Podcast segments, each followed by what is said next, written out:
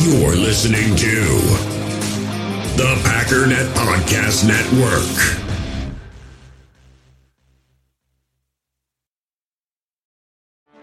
Get ready for the greatest roast of all time the Roast of Tom Brady, a Netflix live event happening May 5th. Hosted by Kevin Hart, the seven time world champion gets his cleats held to the fire by famous friends and frenemies on an unforgettable night where everything is fair game. Tune in on May 5th at 5 p.m. Pacific time for the Roast of Tom Brady, live only on Netflix.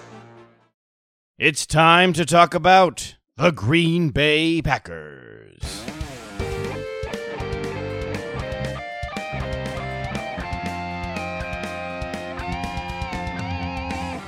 This is your Packers Update, the Daily Cheese, brought to you by Packernet.com. The Daily Cheese is a collaboration with the Packernet Podcast, hosted by Ryan Schlip, the Pack Daddy.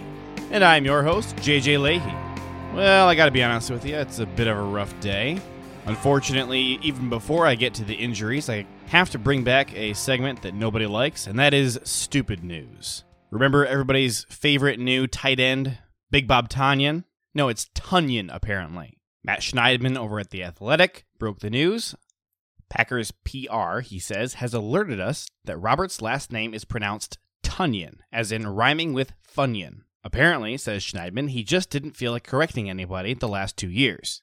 Elsewhere in the NFC North, the Vikings traded away defensive end Yannick Ngakoue to the Baltimore Ravens for a third round pick and a conditional fifth. You may remember me making fun of the Vikings back in August for initially giving up a second round pick and that same conditional fifth to the Jacksonville Jaguars. And look how it worked out. He played for six games, got two sacks, two forced fumbles, and ate up nearly $7 million. Now, getting back a third round pick for the second that they traded away might seem like a pretty good value. You'd argue that they got most of their capital back. Well, that would be incorrect. The Vikings are 1 and 5 right now. They are currently projected to have an extremely early pick. The second round pick they gave to the Jaguars is looking like a very late first round pick at this point. Meanwhile, the Ravens are on track to have one of the very last picks in the draft. So that nearly first round pick is really turning into almost a fourth round pick. If you've listened to my show for any amount of time, you know I am not in favor of trades. I think more often than not, the team giving up players for draft picks is the winner. Immediately after trading for Yannick, Baltimore decided to go ahead and sign Dez Bryant to their practice squad, which likely leaves just Seattle in the running to sign Antonio Brown. Believe me, they can have him. He blew up in Oakland, blew up in New England, after initially blowing up in Pittsburgh. I'm not at all scared of him going to Seattle. I'd prefer that nobody signs him, but if he's going somewhere, let's send the ticking time bomb over to an NFC rival. In practice today, Robert Tan uh, Tunyon wasn't in pads, according to ESPN's Rob Demovsky, but he was working in a helmet on the side with the rehab coordinator, as did David Bakhtiari in a more limited fashion.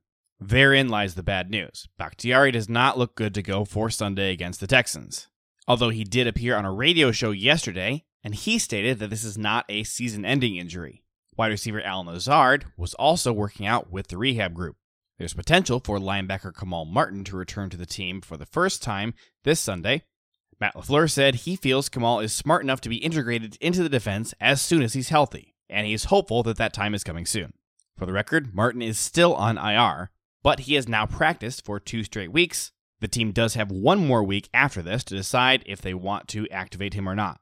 Regarding the left tackle position, LaFleur declined to make any comment about whether Elgton Jenkins or Billy Turner were at left tackle options. Some good news from defensive backs coach Jerry Gray it appears we'll get Kevin King back this week. Darnell Savage, Tyler Ervin, Tyler Lancaster, and Marcedes Lewis all did not practice on Wednesday or Thursday, with the exception of Marcedes, who is limited on Wednesday.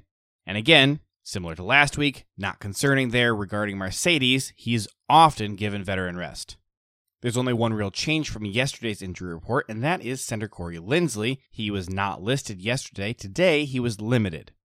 When it comes to the Texans, who will be facing on Sunday, they're currently missing tight end Jordan Akins, cornerback Keion Crossen, and defensive end J.J. Watt. However, Watt's absence is not injury related.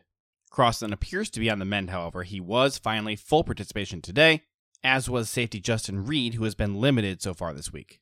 Other areas of concern for the Texans left tackle Laremy Tunsil and guard Senio Kelemete. The beef up front, Senio Kelemete. Both guys limited in practice. They do need their offensive line at full strength. Now, in case my listeners have not been paying close attention to the situation down in Houston, head coach and general manager Bill O'Brien has been fired after a miserable 0 4 start. O'Brien was a decent enough head coach, but came under a lot of fire for his disastrous decisions as a general manager. Bizarrely, trading away star wide receiver DeAndre Hopkins for an aging running back in David Johnson, who hasn't done much over the last few years. Unfortunately, O'Brien's welcome has finally worn out, and he'd lost the locker room. There were reports of a lot of players being very vocally unhappy with O'Brien's coaching, he finally got into verbal altercations with JJ Watt and was subsequently fired.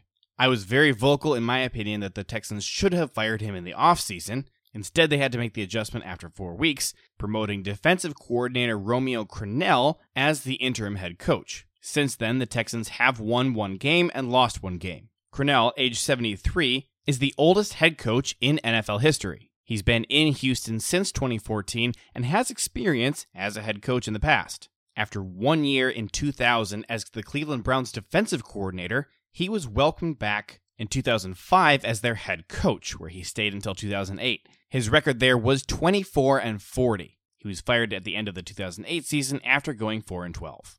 In 2010, he was hired by the Chiefs as a defensive coordinator, and he finished the 2011 season for three games as their interim head coach after Todd Haley was fired. His first game as interim head coach there was in fact against the undefeated Green Bay Packers, whom he beat 19 to 14, ending their 13 0 streak and their hopes for an undefeated season. From there it gets a bit murky. He was named the official head coach for the Chiefs, but he also remained their defensive coordinator. That went extremely poorly. The Chiefs went 2 and 14 and Crennel was fired. However, he has an extremely good track record as an interim head coach, and the Houston Texans have a very talented roster full of players who have chips on their shoulders and a lot to prove. Now, granted, his one win so far this year was against the Jaguars, but a week later, he lost a very close game to the divisional rival Titans.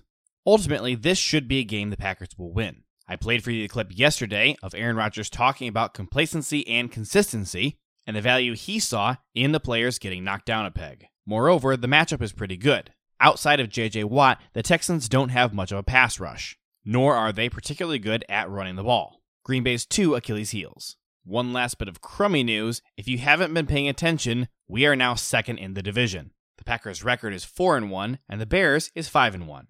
However, may I remind you, in 2010, the Bears won the division, and the Packers won the Super Bowl please make sure you're signed up for the Packernet newsletter. We put a lot of effort into this, and it's really, really good go to packdraft.com slash newsletter or go to the Packernet Podcast Facebook page and click on the newsletter tab. For more in depth analysis and a look at Packers strategy, make sure you're subscribed to the Packernet Podcast, hosted by the Pack Daddy, Ryan Schlip. Follow me on Twitter at JJ Lahey, that's L A H E Y, and feel free to shoot questions to me. I could read them on the air. And keep up on all the Green Bay Packers news by going to packernet.com. Make sure you join the Packernet Podcast Facebook group as well. Until next time, my name is JJ Lahey, and this has been the Daily Cheese, your Green Bay Packers news update.